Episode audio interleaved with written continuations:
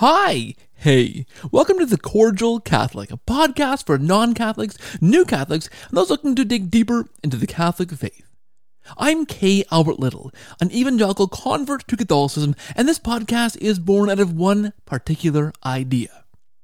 It began for me when a pastor asked me the question, what's more important, the Bible or tradition? That led me, an evangelical in my early 20s, onto a deep dive into the history of Christianity, into the early church, the early church fathers, the disciples of the apostles, up into the formation of the Bible, how the Bible came to be and what books were in and what books were out, and all the way up into the Reformation and beyond. And it was then, in a study of church history, I encountered the ancient Catholic Church. And it was then that I realized that what I thought I knew about Catholicism, what I thought I knew that Catholics believed, what I thought I knew was wrong. Mostly wrong, almost all wrong. And it was based in large part on misinformation and often on simple misunderstandings. Well, this podcast served to fill in that same gap. The gap between what you think Catholics believe and what we actually do. Each week I have a real Catholic conversation with a real Catholic thinker from the heart of the Catholic Church. No misinformation here. And this week I'm joined by Mike Aquilina. Mike is a prolific author, an expert on the early church, and has written a book on Mary. A fantastic book on this exact topic, the history of Mary throughout the church. It's a fantastic book and a great conversation. I gotta tell you guys this for sure. As an evangelical, I inherited a tradition that intentionally, widely kind of downplayed Mary's role in the history of Christianity, in the history of salvation. After all, Mary was the birth mother of Jesus. We know this from the Christmas story, of course, but it is always understated. And I understand the intention. I understand the reason why, in large part. As evangelicals, we were allergic, I'd say, to idolatry. We wanted to avoid putting anything in the place or in the way of Christ, bar none, at all costs. It's a noble intention, but as a result, these really important figures in the history of the church, like Mary, get kind of relegated to a lower status, kind of ignored sometimes or pushed aside because Christ has to come first. And yes, I understand this, but there is collateral. And Mary is one of those figures that looms large, as we see in this interview, in the history of the Christian church, from the beginning, from the very early church, that really, as evangelicals, we ignored. We ignored that important history. And good golly, Mary is important. It's a great interview. I think you'll love it, and I guarantee you will learn something new. Mike is one of my favorite guests to interview, I gotta admit, and I love having a conversation with him whenever I can. This podcast is brought to you by my patrons at patreon.com/cordialcatholic. You guys keep this show going and keep it growing, and I have to thank you guys every single week. It's just incredible. And this thing is growing thanks to you guys. And I have a new one-time donor as well to thank. Thank you, Christine, for your generous support of this show. Wow. If you want to support this show on a one-time basis, go to paypal.me/cordialcatholic. That money goes right back into the show in all kinds of new and exciting ways, including this. This episode, this very episode, was also filmed. YouTube.com/TheCordialCatholic to watch this episode. That's only possible through your generous support. You guys, you one-time donors and monthly patrons, thank you. YouTube.com/TheCordialCatholic to watch this episode too. How exciting. And now, without any further ado, here's my interview with Mike Aquilina on Mary in the early church and the history of Christianity. Please listen and enjoy.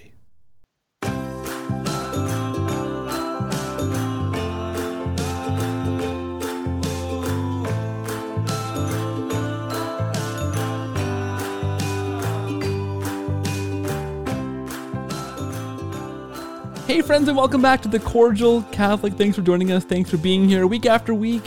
We have a fantastic conversation this week. I'm joined by Mike Aquilina. Mike is, among other things, a highly sought-after speaker, the host of the Way of the Fathers podcast, an award-winning songwriter, and the author of almost exactly 1 million books, including The Apostles and Their Times, The Fathers of the Church, and for our purposes today, History's Queen, exploring Mary's pivotal role from age to age, out from Ave Maria Press. Mike, it's been a while, but welcome back to the show. Good to have you, and hello. Well, thanks for having me back, Keith. I've been looking forward to the conversation.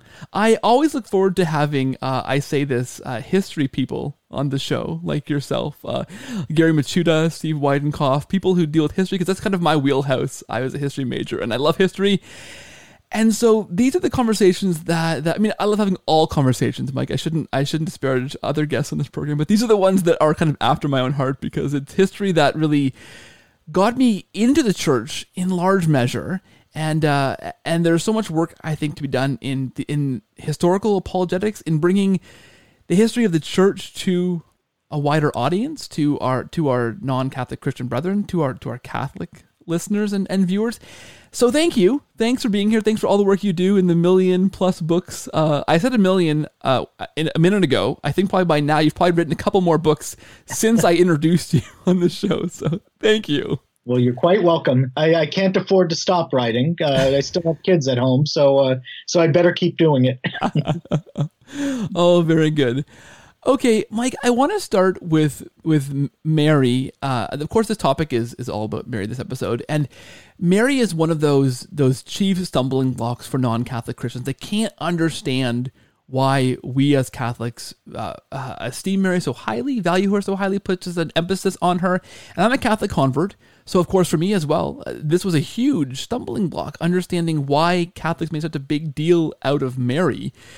I've done a lot of reading since then, your books, not least among other books I've read. And this book of yours, this latest book of yours, opens up with and kind of paints for us a picture of Mary in the Bible through typology, through prophecy. We don't, and I'm thinking as an evangelical, I would have said, well, Mary figures a small role in this part here. I mean, not that small. I mean, being the mother of God is kind of a huge deal. But we kind of downplay that and say, well, she figures in these passages here and isn't really seen or heard from after this point, and her role is kind of minimized.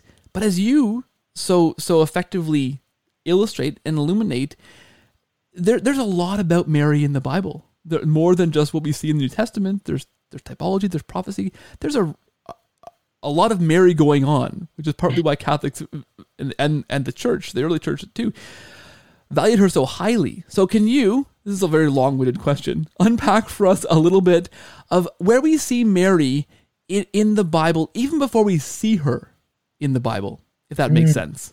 Yeah, I guess you're talking about the way she's prefigured, foreshadowed in the Old Testament, because she is. So much of the most important elements of our salvation are foreshadowed in the Old Testament. And we all believe this. We all believe that Jesus Christ is prefigured in the figure of Moses, for example, in the figure of Noah, for example, as a redeemer figure. In many different places, that our Lord is foreshadowed in the Old Testament, and this is the way.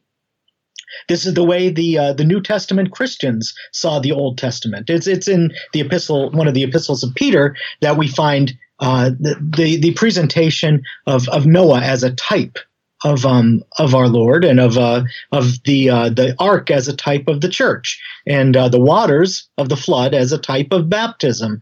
In St. Paul's letters, we find similar typology. He speaks of Christ as a fulfillment of the type of Adam, the first man, and he also speaks of the water from the rock, prefiguring baptism, and the manna prefiguring the Eucharist.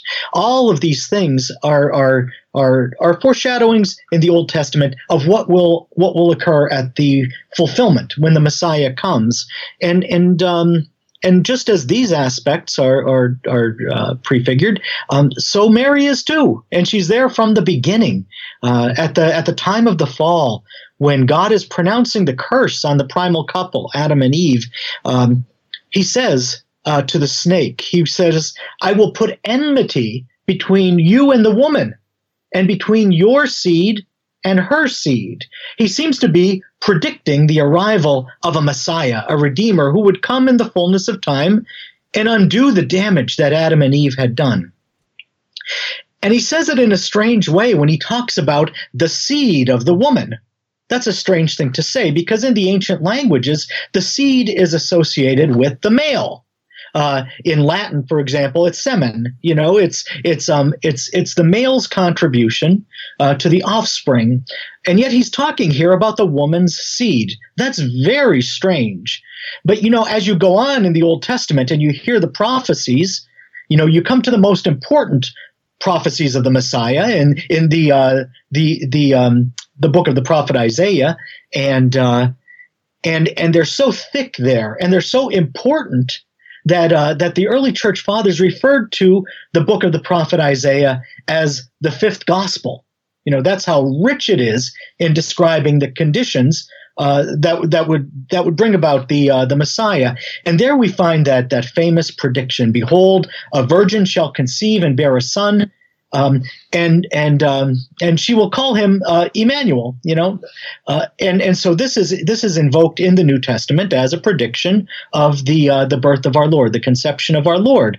So if a virgin is conceiving the Son, well, then you can understand how we might speak of the seed of the woman. So it seems to take us a little bit further than the prediction that's in the curse of the snake at in the third chapter of the book of Genesis, but Our Lady is prefigured in many ways throughout the Old Testament. You know, we see the miraculous conceptions and births in the stories of Sarah and Hannah and the mother of Samson. These are miraculous pregnancies, and of course, they all foreshadow the great miracle of the pregnancy of Mary, where she becomes pregnant with God Himself and by God Himself. There's also the figure of the Gebirah, the Queen Mother in the Davidic monarchy, who is shown in the histories to be a powerful intercessor and to have enjoyed the status of the queen in the court, because the king might have several wives, but he was only going to have one mother, so she could keep things on an even keel.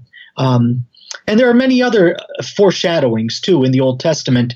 And we as Catholics follow the ancient church fathers in seeing several types of Mary's assumption in the Old Testament, because several Old Testament figures, according to Jewish tradition, were assumed bodily into heaven at the end of their days.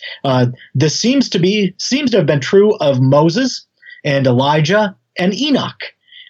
We have this from the biblical text, but also from later Jewish traditions. So that's seen in the hymns of the early church and in the writings of the Syriac fathers, especially like Ephrem and Simon the Potter. It's seen as a type of foreshadowing of Mary's assumption. So the Old Testament, you know, is thick with an anticipation of the New Testament, and Mary's there in the small details. Yeah, and then I guess the interesting thing is, and of course, as an evangelical, I would have lost all this through time in the narrative. That would have been lost, but we see this understood right away in the early church, right? I mean, what's remarkable, I think, is a movement to go back to the early church, and a movement. Certainly, I would have thought that as an evangelical, my church looked like the early church. I would have said, okay, well, where the early church looks kind of disparate, meeting in the upper rooms, different places. I would have missed the parts that Ignatius wrote about bishops and the Eucharist and these kinds of things. Yeah. But I also would have missed the understanding that the early church had of Mary, and it seems to be quite quickly this developed. It wasn't as if Constantine came, as is sometimes talked about, and changed the church and made it more pagan, and worship of Mary began. This is kind of the narrative that sometimes Catholics are put under by non-Catholic Christians. But I think you'd push back and say, no, the early church kind of understood Mary's role quite well, and quite quickly these ideas were developed. So what can we say about the early church, the very first Christians to have lived after the time of Christ's resurrection? What did they believe about Mary? Well, I think even before you get to the early Christians, you have to acknowledge Mary's place in the New Testament. She is not a minor figure. Yeah. You know, She is there at the very beginning of Matthew's gospel when we read about her miraculous conception and the miracles surrounding her birth. But also, you know, in so many other things, when the Gentiles, the Magi, finally find their way, we read that they found the child with Mary, his mother. And that's an important detail. Everything that's in the New Testament is there for the sake of our salvation, and we have to look at that line and say, you know, why is this detail? Why did God inspire St. Matthew to include this detail? Well, because that's where we Gentiles are going to find the Messiah.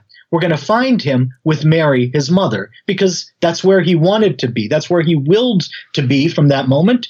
And that's where he is even today. He's with Mary, his mother. So we have to acknowledge that she's there. When we get to St. Luke's gospel, we find even more of her there at the beginning. And she has an enormous speaking part, one of the largest speaking parts in the New Testament after our Lord. And she has a lot to say. She speaks the Magnificat. You know, she has a dialogue with an angel. She has a dialogue with her kinswoman. And we find that she pondered all of these things in her heart.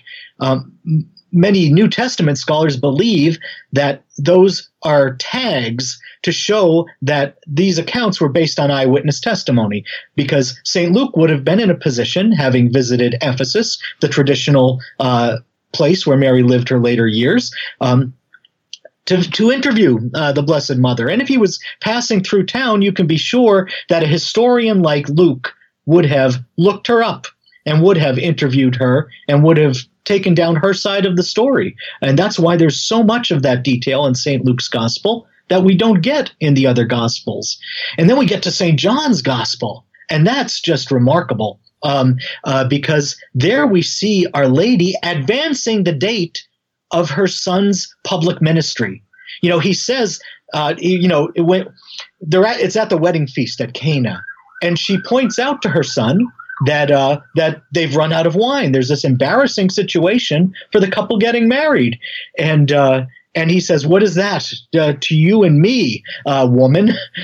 My hour has not yet come."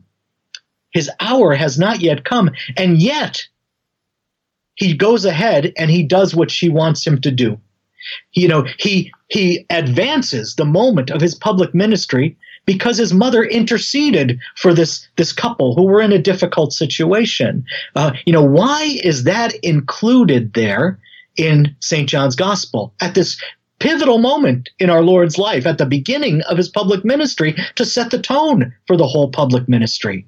And when's the next time we see her in John's gospel? We find her steadfast with him at the foot of the cross when he gives her to the beloved disciple as mother. "Behold your mother." And he looks at the beloved disciple and he says, "Behold your son," or "Behold your mother." And he looks at his mother and says, "Behold your son." And he says that of the beloved disciple.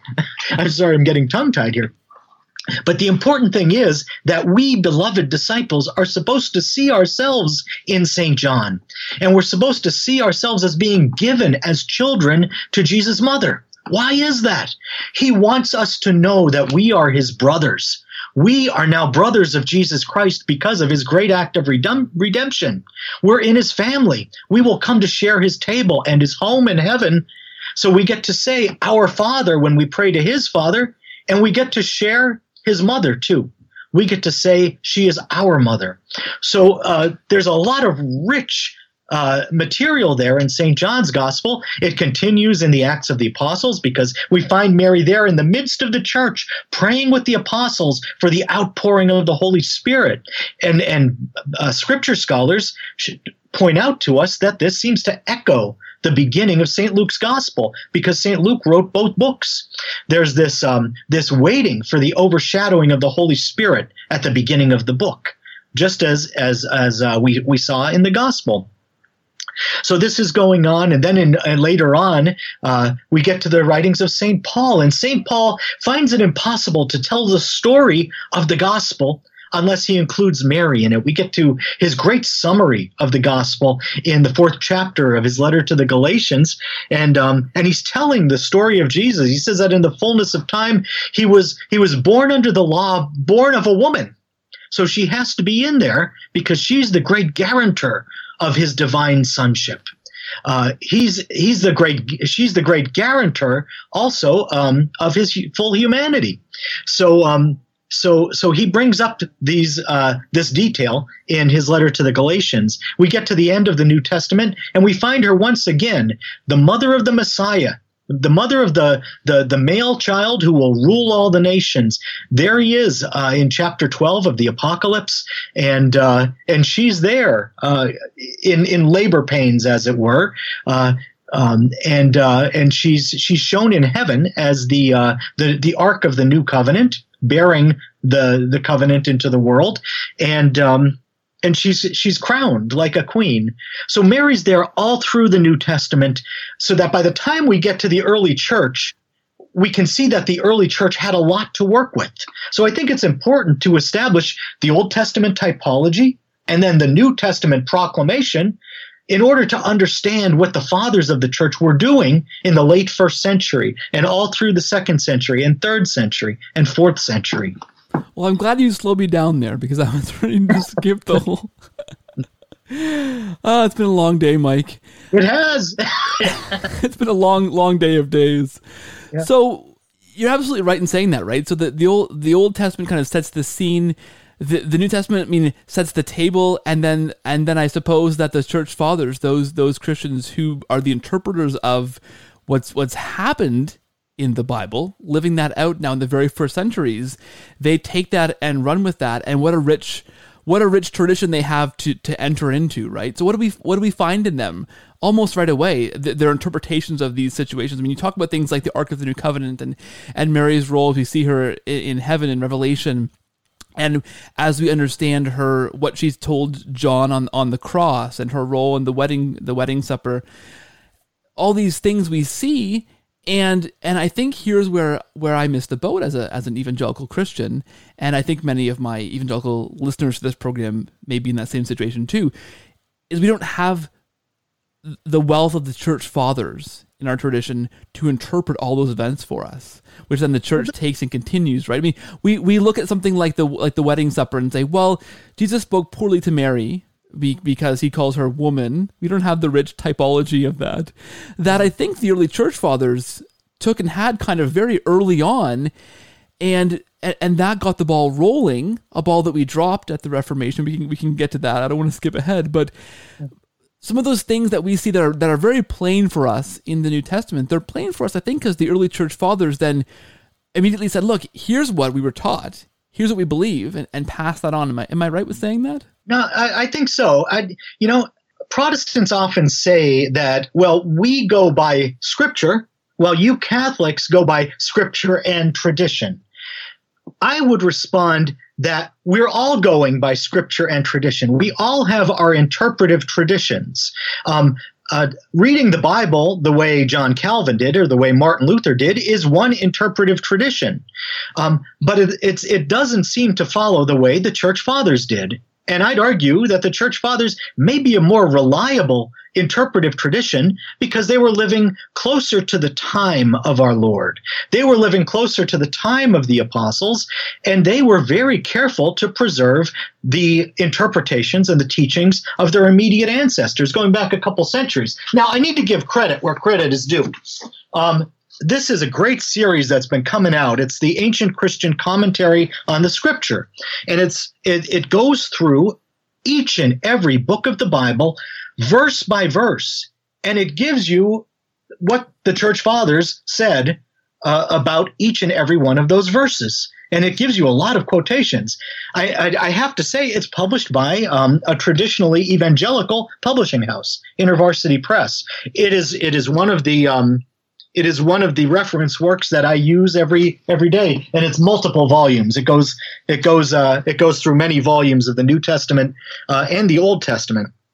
So, I have to give credit where credit is due. But Our Bible study group includes the great Fathers of the Church, the Doctors of the Church, the Saints of the Church, not only from the 1500s onward, but in every century, from every century. We consult them, and we try to say, how did they view Scripture? How did they interpret this particular passage?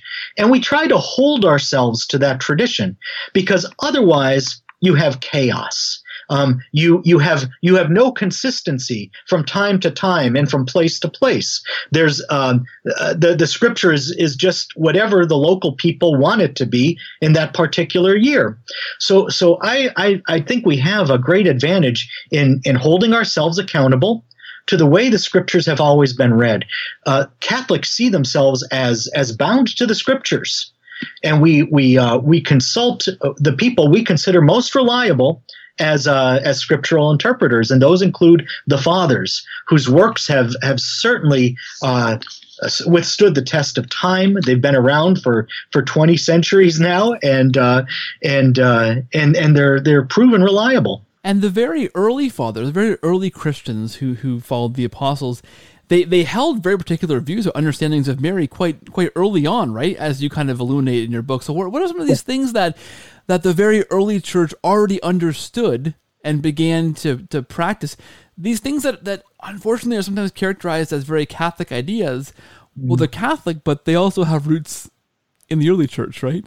Yes, from very early we have some of these apocryphal documents appearing. So around 70 AD, there appears this text in Egypt called "The Ascension of Isaiah," and it describes the virginal conception, virgin birth of Mary, and it's very keen to defend the virginity of Our Lady. We find the same themes appearing in just a few years later, in around 120 AD, in the Infancy Gospel of James. The original title of that book was called The Gospel of Mary, and it tries to tell the story of the life of the Blessed Virgin before she conceived our Lord, and then to the end of her days. But the text there also is very careful to defend her virginity. Why is this? Well, because it was being attacked, and we know that from very early on. We have pagan documents and Jewish documents, both kind of questioning or even attacking the doctrine of Mary's virginity, this tradition of Mary's virginal conception of our Lord. So the church was very careful to argue forcefully for this, to put forth an apologetic from the very beginning. And you'll find it again in the early Fathers like Justin, Irenaeus, Tertullian. They take you through the 100s. Justin and Irenaeus and Tertullian all speak of the Blessed Virgin Mary as the new Eve, right? This new mother of all creation. And Irenaeus especially talks about her as undoing the knot of Eve's disobedience by the strength of her own obedience. Okay, so she reverses the curse by her obedience, which is contrary to Eve's obedience or disobedience. So all of these figures in the 100s are putting forth positive doctrine about the Blessed Virgin Mary, and we're the recipients of that doctrine. These are the things that we still believe today. It becomes more and more developed in the centuries that follow. We begin to see Marian art appear in the archaeological record, in the catacombs in Rome, and in the cemeteries in the Fayum in Egypt, and then when you get to the 4th century, to the 300s, you find kind of an explosion of references to Mary. Great passages about her and her position in salvation history. You begin to find more apocryphal documents that purport to tell you about how she ended her days. And then you find in the Eastern Church especially these wonderful hymns to the Blessed Virgin, and a rich theology of her place in the story of salvation. You find those in Ephraim, but you also find them in prose, very poetic prose, in Aphrahat. You find them in hymns by Simon the Potter, all of these beautiful sources. And then you get to the 5th century. And this is where you'll often hear people say, especially non-Catholics, you'll hear them say, well, you know, Catholic Marian doctrine really begins in the 5th century. And that's just not true. What happens is in the 5th century is the Council of Ephesus, where the title of Mary was called into question. This title that was most common in the early church, Mother of God. But that title doesn't appear at the time of Ephesus. It's used again and again in the 4th century by Gregory of Nazianzus, by Gregory of Nyssa. It's used in prayers that were included in liturgical texts going back to the beginning of the 3rd century, the great Subtuum Presidium prayer, which we have in every possible language from the ancient church, was one that called upon Mary as the Holy Mother of God. So there is this tradition of addressing her that way and of talking about her that way. The Emperor Constantine did address her that way, and the pagan emperor, the apostate Christian, Julian, mocked Christians for referring to her as Mother of God because he said the title was illogical. Well, you get to the 5th century, and you have this Christian heretic named Nestorius, and he is echoing Julian in saying that the title is illogical because a mother has to precede her child in time, and no mother can precede God, right? So we shouldn't call her Mother of God. Well, Cyril of Alexandria speaks for the earlier Christian tradition, and actually he marshals all of these sources to demonstrate that this is an early Christian tradition. Cyril says that Mary did not precede the Word of God in time, but she certainly mothered him. She certainly mothered him. Nestorius had said that Mary gave birth not to Jesus' divine nature, but to his human nature. And Cyril responded that a woman does not give birth to a nature. A woman gives birth to a person, and this person was both human and divine. So Ephesus doesn't begin the early church's Mariology. It crowns the early church's Mariology by recapitulating it and articulating it in clearer ways. So 431, we do have this council of the church, a very important, the Third Ecumenical Council, and it's called in order to address this concern.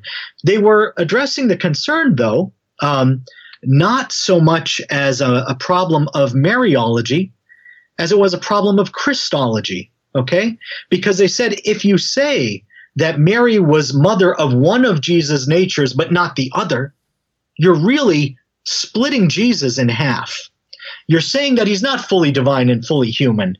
You're saying that there's this fully divine person who was somehow united to a fully human person. And Cyril and the great fathers of the church refused to accept that, and indeed they denounced it as heresy. Nestorius was excommunicated and exiled from the empire. And I think it's so remarkable, as you point out, that it was in response. I mean, it was almost, in order to unpack the Trinity, you have to unpack how we understand Mary's role in the salvation history, right? Which I think is so remarkable. And we say as Catholics, and I've learned this as becoming a Catholic, is Mary always points back to Christ. And here's maybe one of the very early examples in how the church began to understand her role in a serious way. Again, pointing back to Christ, right? Yes, yes, yes. So when the wise men went looking for the Messiah, they found him with Mary, his mother. When we go looking for the Messiah, that's where we always find him there. In Matthew's Gospel, in Luke's Gospel, in St. John's Gospel, in the book of Revelation, in St. Paul's letter to the Galatians, we find the divine child with Mary, his mother. And so, what's she going to tell us when we go looking and we find her? She's going to say, "Do whatever he tells you." So it's always a Christocentric devotion. You know, Marian devotion is always a Christocentric devotion. And that's why in all of the great icons of the Eastern tradition, you'll find Mary holding the divine child, okay, so that he's center, but she's the one who's supporting him. She's the one who's making salvation possible in this way because of her correspondence to this immense grace from God. I guess the next point that I want to hit on here, as we kind of do this little hop, skip, and jump through time, looking at how Mary was understood, is Mary in European Catholicism? That's a huge, big topic. I'm thinking kind of into the Middle Ages maybe, and how that kind of developed, because what we see so often, looking at the history of how Mary's understood, is we'll often, as evangelicals, I would have done this, pointed back to the medieval church and look at all these things they were doing wrong, and look at how all these churches named for Mary, all these statues of Mary, all this high Marian art. Like it you could argue as a non-Catholic Christian that they went overboard in the Middle Ages in how they perceived and understood Mary. You make a fantastic case in the book of why some of these things arose and the power of these things and the importance of these things. So I don't know if you can give us a little sketch of some of the encounters we find of Mary in the European Catholic Church as it developed kind of in the Middle Ages and around that time period, and why that makes sense and how that kind of laid for us as Catholics today a legacy, if you will. You know, when you read the early church fathers, you see that they were always they always felt this urgency to prove the divinity of Jesus and prove the humanity of Jesus. Because, you know, in all of those years, there were heretics who wanted to take this side of it away or that side of it away, to say Jesus just seemed to be human, or to say that he wasn't quite divine. He was kind of God-ish. He was godlike in a lot of ways, but he wasn't really God. So you found these heresies arising that denied the Trinity, denied the humanity of our Lord, and denied the divinity of our Lord. And I believe that when you take Mary out of the picture, you begin to lose that balance, because, as I said earlier, she's the great guarantor. She shows you his full humanity, and she proves it because he bore her DNA. All right, this was her seed that saved us, and so she stands for his full humanity. And yet, the story that she told to St. Luke of her conception is the witness to our Lord's full divinity, because she bore the child by the power of the Holy Spirit, by the power of the divinity. And implicit in the account, even of that conception, is the doctrine of the Trinity. Now, once you take Mary out of the picture, or once you try to demote her, you start to lose one or the other. You lose his humanity, you lose his divinity, these things become murky to you, and you lose the Blessed Trinity. And that's why I think that in the wake of the Reformation, very early on, you began to have these sects arising that did not accept the doctrine of the Trinity, for example. You know, they put it aside because they said it wasn't biblical, even though it's implicit in so many biblical texts and explicit in a couple of them as well. So, you know, this happens, and now we're seeing it happen again. In the Protestant sects that most vociferously reject the place of the Virgin Mary as we find it in the Catholic Church and in the Orthodox Church. In those churches, you find an increasing uneasiness with the Blessed Trinity. I know in my own town, there's a mega church, and they've always played recordings of the sermons of their founding pastor on the sound system as kind of background to their gathering every week on Sunday. Well, they stopped playing his sermons that talk about the Trinity because they found that was divisive in their community. Some people were following after a lot of the trends in evangelicalism and Pentecostalism that are non-Trinitarian or even anti-Trinitarian, because you don't find the word Trinity in the Bible, or you don't find a full reflection on the Trinity in the Bible. So this is kind of strange. I think that Mary is the great protector of so many of the core doctrines of Christianity. And once you take her out of the picture, and you can see this at various stages of Christian history, once you take her out of the picture, the other doctrines don't hang together as well. Yeah, you have one chapter of the book called "Mary is the Dynamo," I think, right? Yes. Oh, what? And again, it's the idea of Mary pointing to Christ in so many cases. Even things like the Rosary, which I guess, obviously that's the trope for us Catholics, is the way that we all pray. Catholics only pray the Rosary. Of course, this isn't true, but the Rosary is a fantastic devotion. Was that one of the things that began to be more popular kind of in European Catholicism, that then, I suppose, we're going to talk about the Reformation in a second here, maybe would have been pushed back against at the Reformation as the Reformers maybe would have seen a less important place for Mary. What was the Rosary like in terms of European Catholicism, which of course is a legacy that we inherit here as North American Catholics? Yes.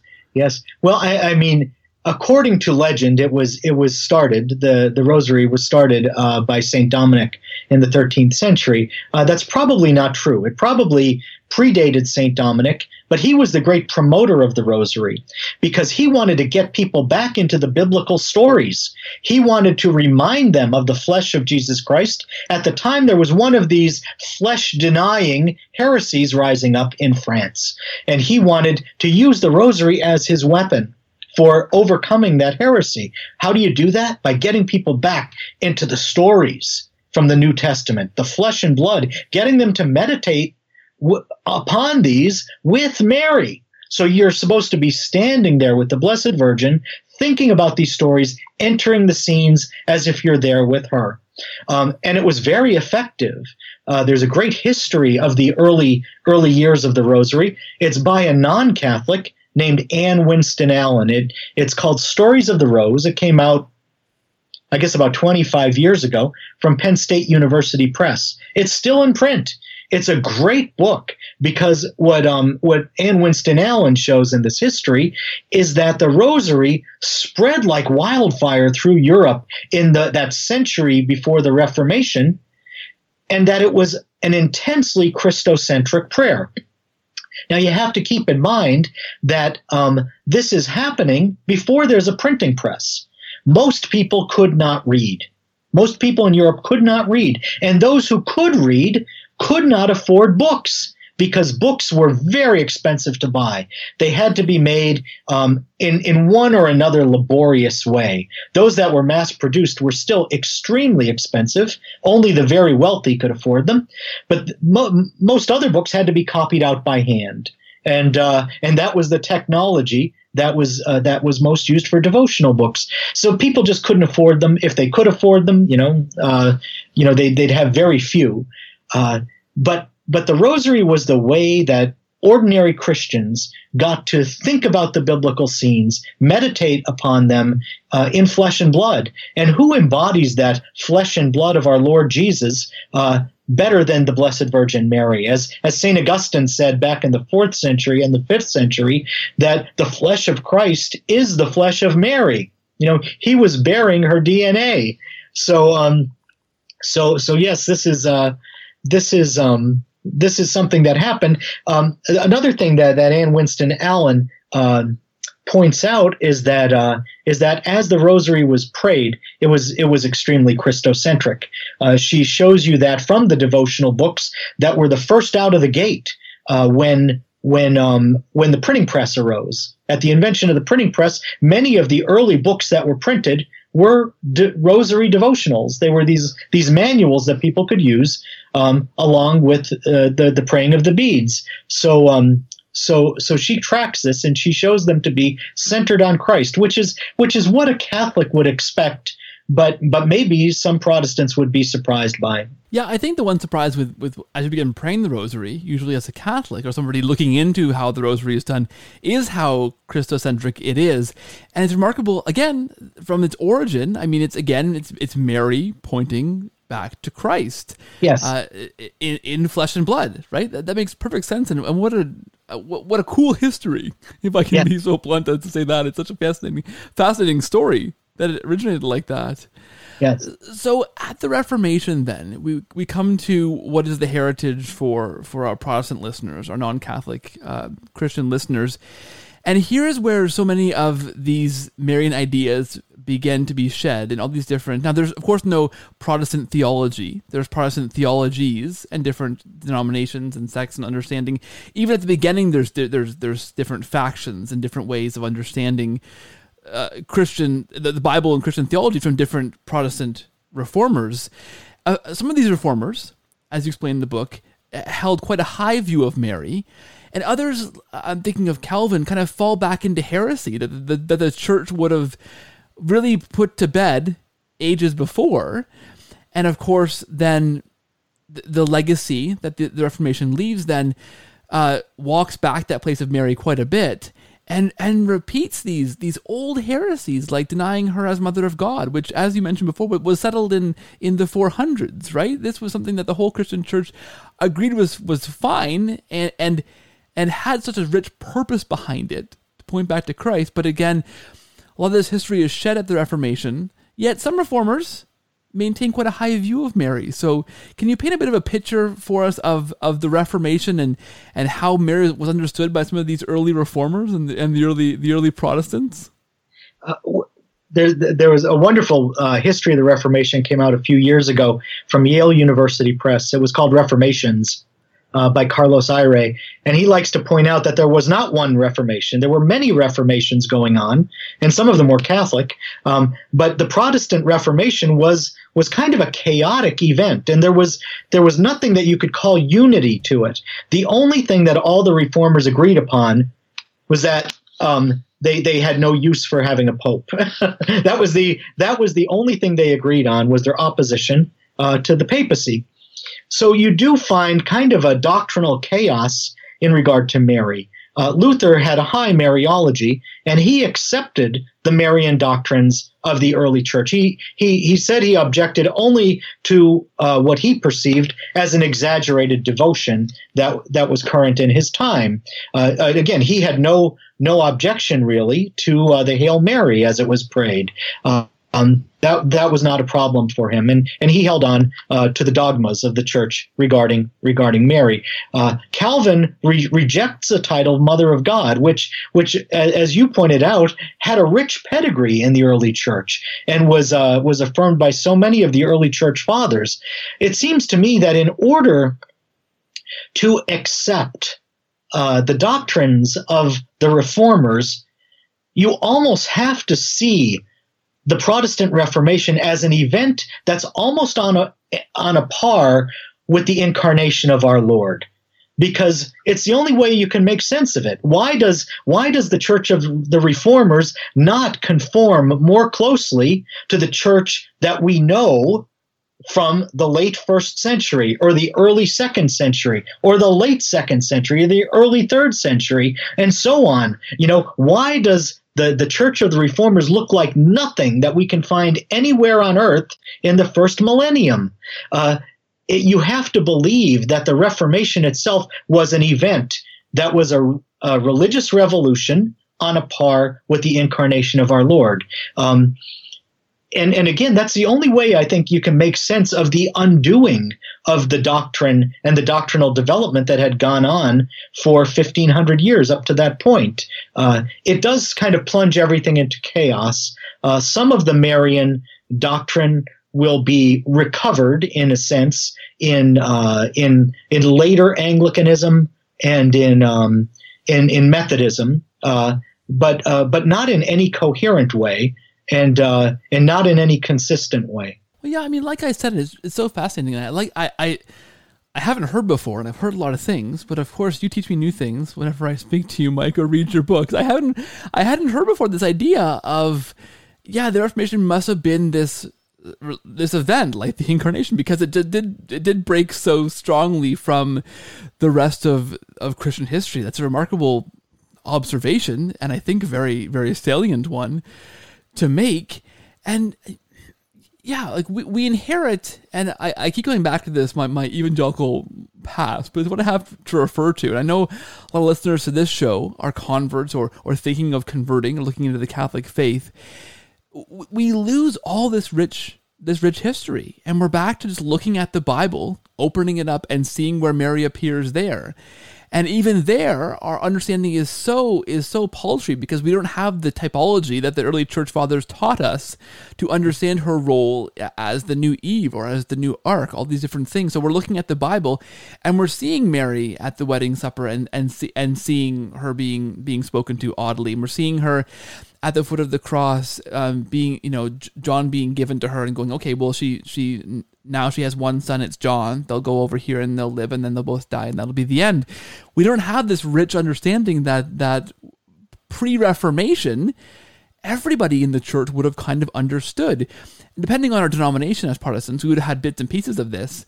But as Catholics here, we take that whole thing, and it's not as if later on Catholics invent the Assumption out of whole cloth, or perpetual virginity of Mary out of whole cloth, right? As you said, these things are laid in the foundations of the history of Christianity.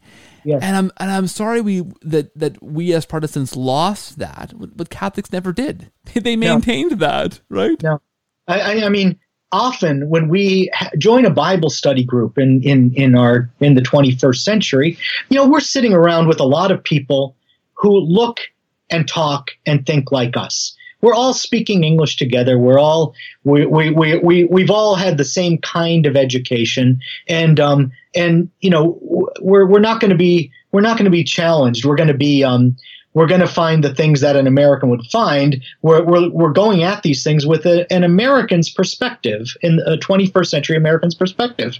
But if you're Catholic, you can't do that. You have to hold yourself accountable to the people who have gone before you in your rich tradition. You have to hold yourself accountable to the readings from Roman Africa in the 3rd century. You have to hold yourself accountable to the reading of Cyprian and Tertullian, even earlier than that. And then the readings from Ethiopia in the 6th century. You're going to be challenged by people who are not from your tradition, who don't look like you or talk like you or live in times like yours. You're going to hold yourself accountable to the observations and the interpretations of Afrahat, who was living in Iran in the 4th century, and Ephraim, who was living in Syria in the 4th century and speaking a language far different from yours. So I think it's so rich, because you're in this Bible study group, so to speak, with so many brilliant minds. And you know what? Today, they're even more alive than the people who would be sitting in a room with you in the basement of your church. Because now they're there in the communion of saints. You read the book of Revelation and you find those souls of the martyrs, who are under the altar in heaven, and they're crying out, they're interceding for the events going on earth, and they're saying, "How long, Lord? How long?" Well, that's the life they're living now, interceding for those of us on earth. They're still very much active in our lives. You read the letter to the Hebrews, you get into those later chapters where you read about the great cloud of witnesses that surrounds us as we go forward. All of these figures from the Old Testament, all of these figures from the early church, the martyrs of the early church, they're all around us now as a cloud of witnesses. Well, if we're not paying attention to what they said in the 1st century, 2nd century, 3rd century, 4th century, well, then we're not allowing them to witness to us. We're not doing what the biblical books are guiding us to do in Hebrews and Revelation. This is what we're called to do as Christians, to live that life of the church as it's envisioned for us in Hebrews and Revelation, these visionary books, trying to show us how to live as Christians down through the ages. This is how we want to live today, with the saints very much active around us and witnessing to us from their works that they produced in their lives, their reflections on Scripture. We shouldn't confine ourselves to just 21st century America and how we look at Scripture today. Those are important, and we might be producing some very important insights today, but it's not the whole picture by any stretch. I love that. Amen. And I think it's Chesterton, right? Talks about the democracy of the dead and how of course, a famous convert himself talks about the Catholic Church is the one place where you have a democracy of the dead because we value the history of those who come before us and their theology and their understandings. And as you say, I get into an argument. I've mentioned before in this podcast. I have a good, very close friend, evangelical Christian. We were evangelicals together for a long, long time. I became Catholic, left him in the dust. He's still evangelical. We argue once every couple of years. A really good knockout, drag him up argument. Once every couple of years, out of our system. Wait 2 more years and then go at it again. And it's good fun. Very, we're both very devout in our faiths. So they're great conversations, great arguments, but we got into one recently where he had said, how do you let this church interpret the Bible for you? How do you know this one church is the right church? What about this church over here? What about the early Ethiopian church and the early church over here and the early all these churches and what we know now from different scholars now?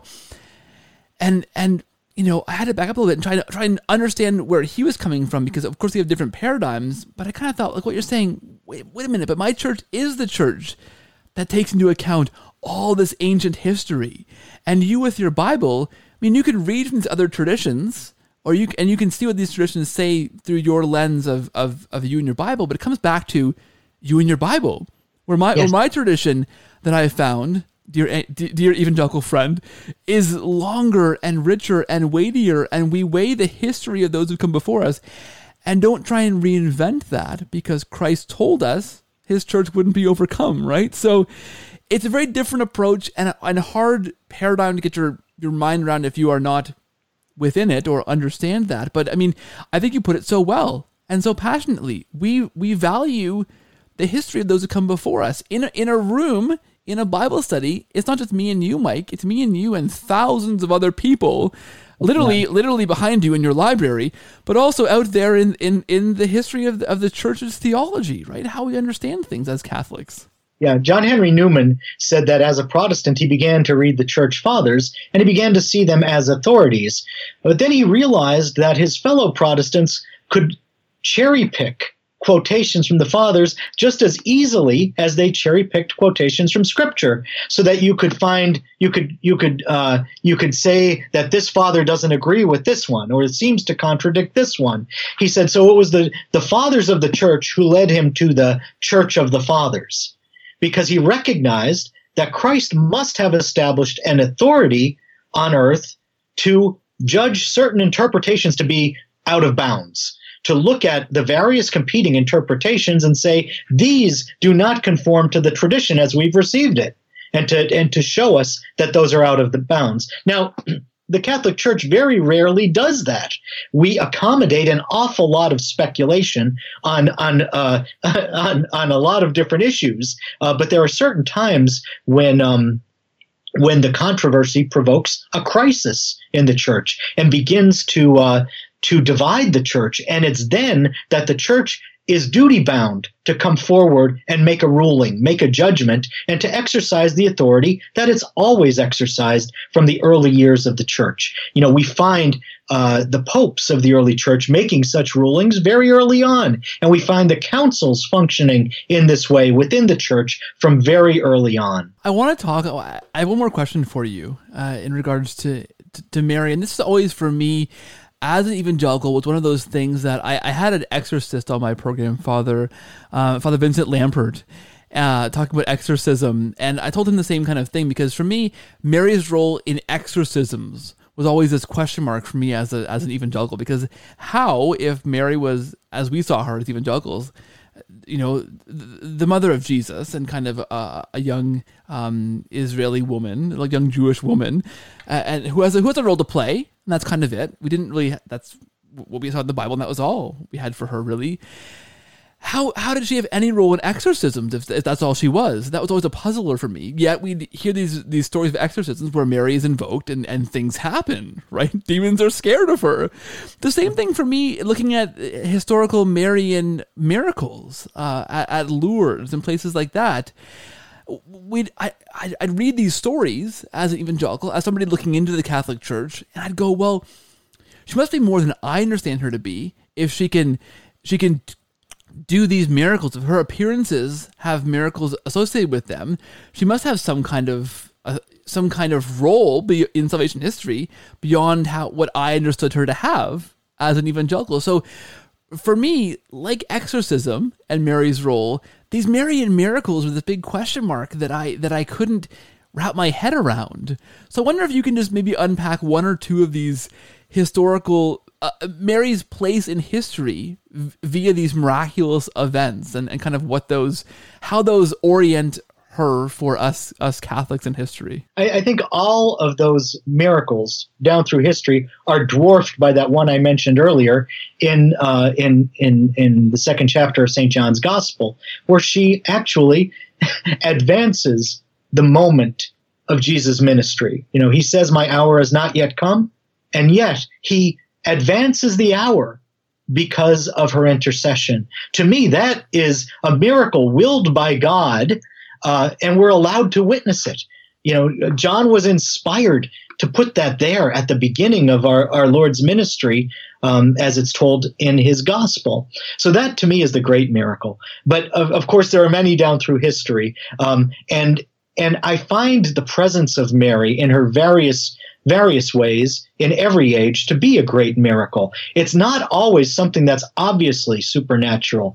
But what we find is Mary, as you mentioned earlier, becoming a dynamo for a culture. There she is, inspiring the great cathedrals of Europe, those awesome buildings with their phenomenal stained glass, kind of driving new technologies in architecture and in art and in glass making, in chemistry. Our Lady is inspiring all of these scientists and builders and artisans to do their greatest work. And then comes the time of the plague that wiped out so much of the population of Europe, bubonic plague, you know, and at that time, we find Mary emerging in a new way, not a completely new way, because it's a biblical way. It's a scene from the New Testament, but we find her showing up everywhere on the scene in the image of the Pietà, of the grieving mother holding the corpse of her son and weeping, mourning. So suddenly Mary is there among her people, as she is in the Acts of the Apostles at the beginning. There she is among her people, among the church, and she's saying, "Look, I'm grieving with you. I'll show you how to get through this. I'll give you hope that there is something after this moment of immense pain, but right now I'm going to be with you in this moment of immense pain," as Europe was undergoing this terrible disease, this pandemic, like nothing it had experienced before. So there she is. She appears then. But there are the supernatural events as well. You know, there's the fact of the forces from the Holy League overcoming the forces, the Islamic forces that were coming to invade Europe, and the victory at the Battle of Lepanto that turned back Islam as it was trying to enter Europe once again. This was a miracle. Everyone acknowledges that. You know, you had a force that was outnumbered, and this ragtag force representing a disunited Europe, and yet it won by the power of prayer. Really, the Holy Father, Pope Pius V, was begging people everywhere to pray the Rosary for a successful outcome of this battle. The lead ship in the European forces had the image of Our Lady of Guadalupe at the front of the ship, and of course they all attributed the victory to the Blessed Mother. And of course the image of Our Lady of Guadalupe itself was miraculous. Whether you look at the Spanish image that goes by that name, which may date back to the 1st century, or you look at the image that was miraculously imposed on the um, on the tilma of Juan Diego in 1531.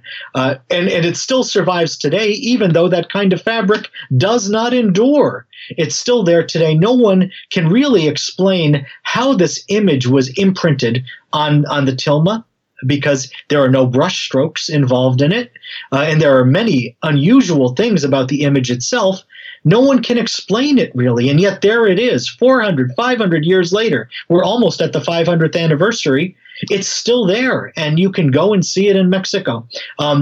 So that is something miraculous. So many things that I enumerated there, including Marian apparitions, but I didn't want to confine it to Marian apparitions. I wanted to make sure that people didn't think I was just focused on these events, which may be believed or not.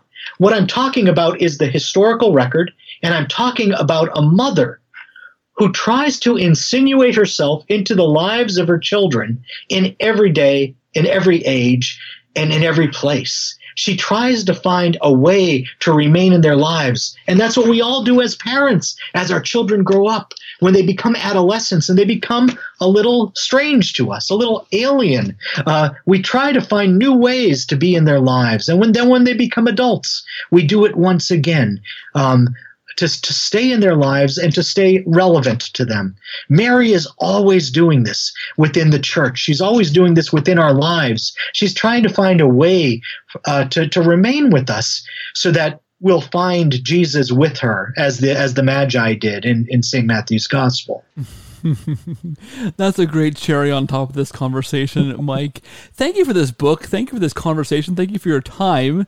Where do you want to point people towards to find more of your stuff? You have a fantastic podcast for podcast listeners, The Way of the Fathers, fantastic. I want to say charitable work you've begun for us, because everybody knew you had all this knowledge to share with the fathers. And we were thinking, come on, Mike, do a podcast, share more with us. And you did in your wisdom and grace, you began a podcast so we could hear more about what you knew of the fathers. So that's a great resource. Where else do you want to point listeners and viewers towards to find out more of your stuff and to try and keep track of the many books you are constantly coming out with? Where can they go? Well, my website is fathersofthechurch.com. You can also find a list of my books at Wikipedia, the article under my name. My podcast you can find at catholicculture.org, and I don't know, you can Google around after that, find me wherever. But the books you can find at my website and at Wikipedia, and the podcast is at catholicculture.org. That's fantastic. Mike, I want to say thank you for all your hard work for the church. It's just phenomenal. You are such a prolific author and such a resource for all of us, humble lay people who are trying to find our way in the history of Catholicism and all these awesome angles you come up with. So thank you. God bless you. God bless this awesome work you do for the church. And thank you for being here today. Well, thank you for your hospitality. I've had a great time, Keith. Anytime.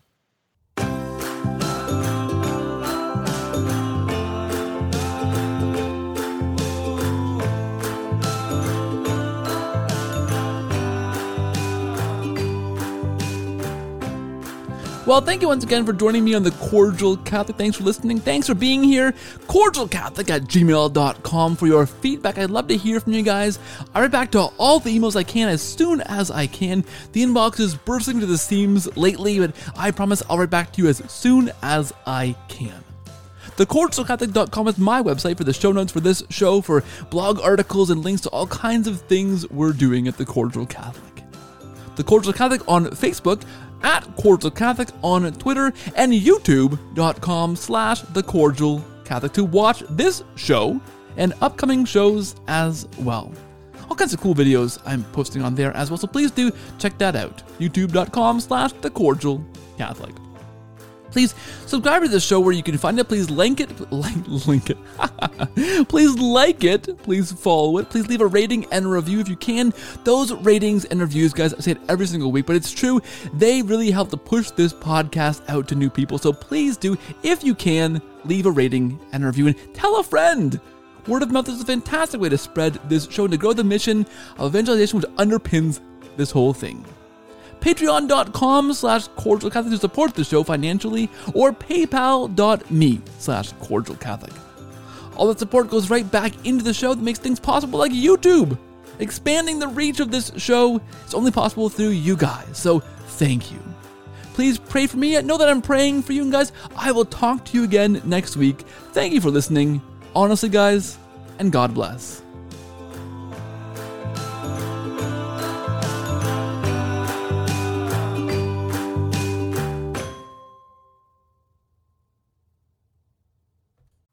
This show is brought to you in a special way by our co-producer patrons over at patreon.com/Cordial Catholic.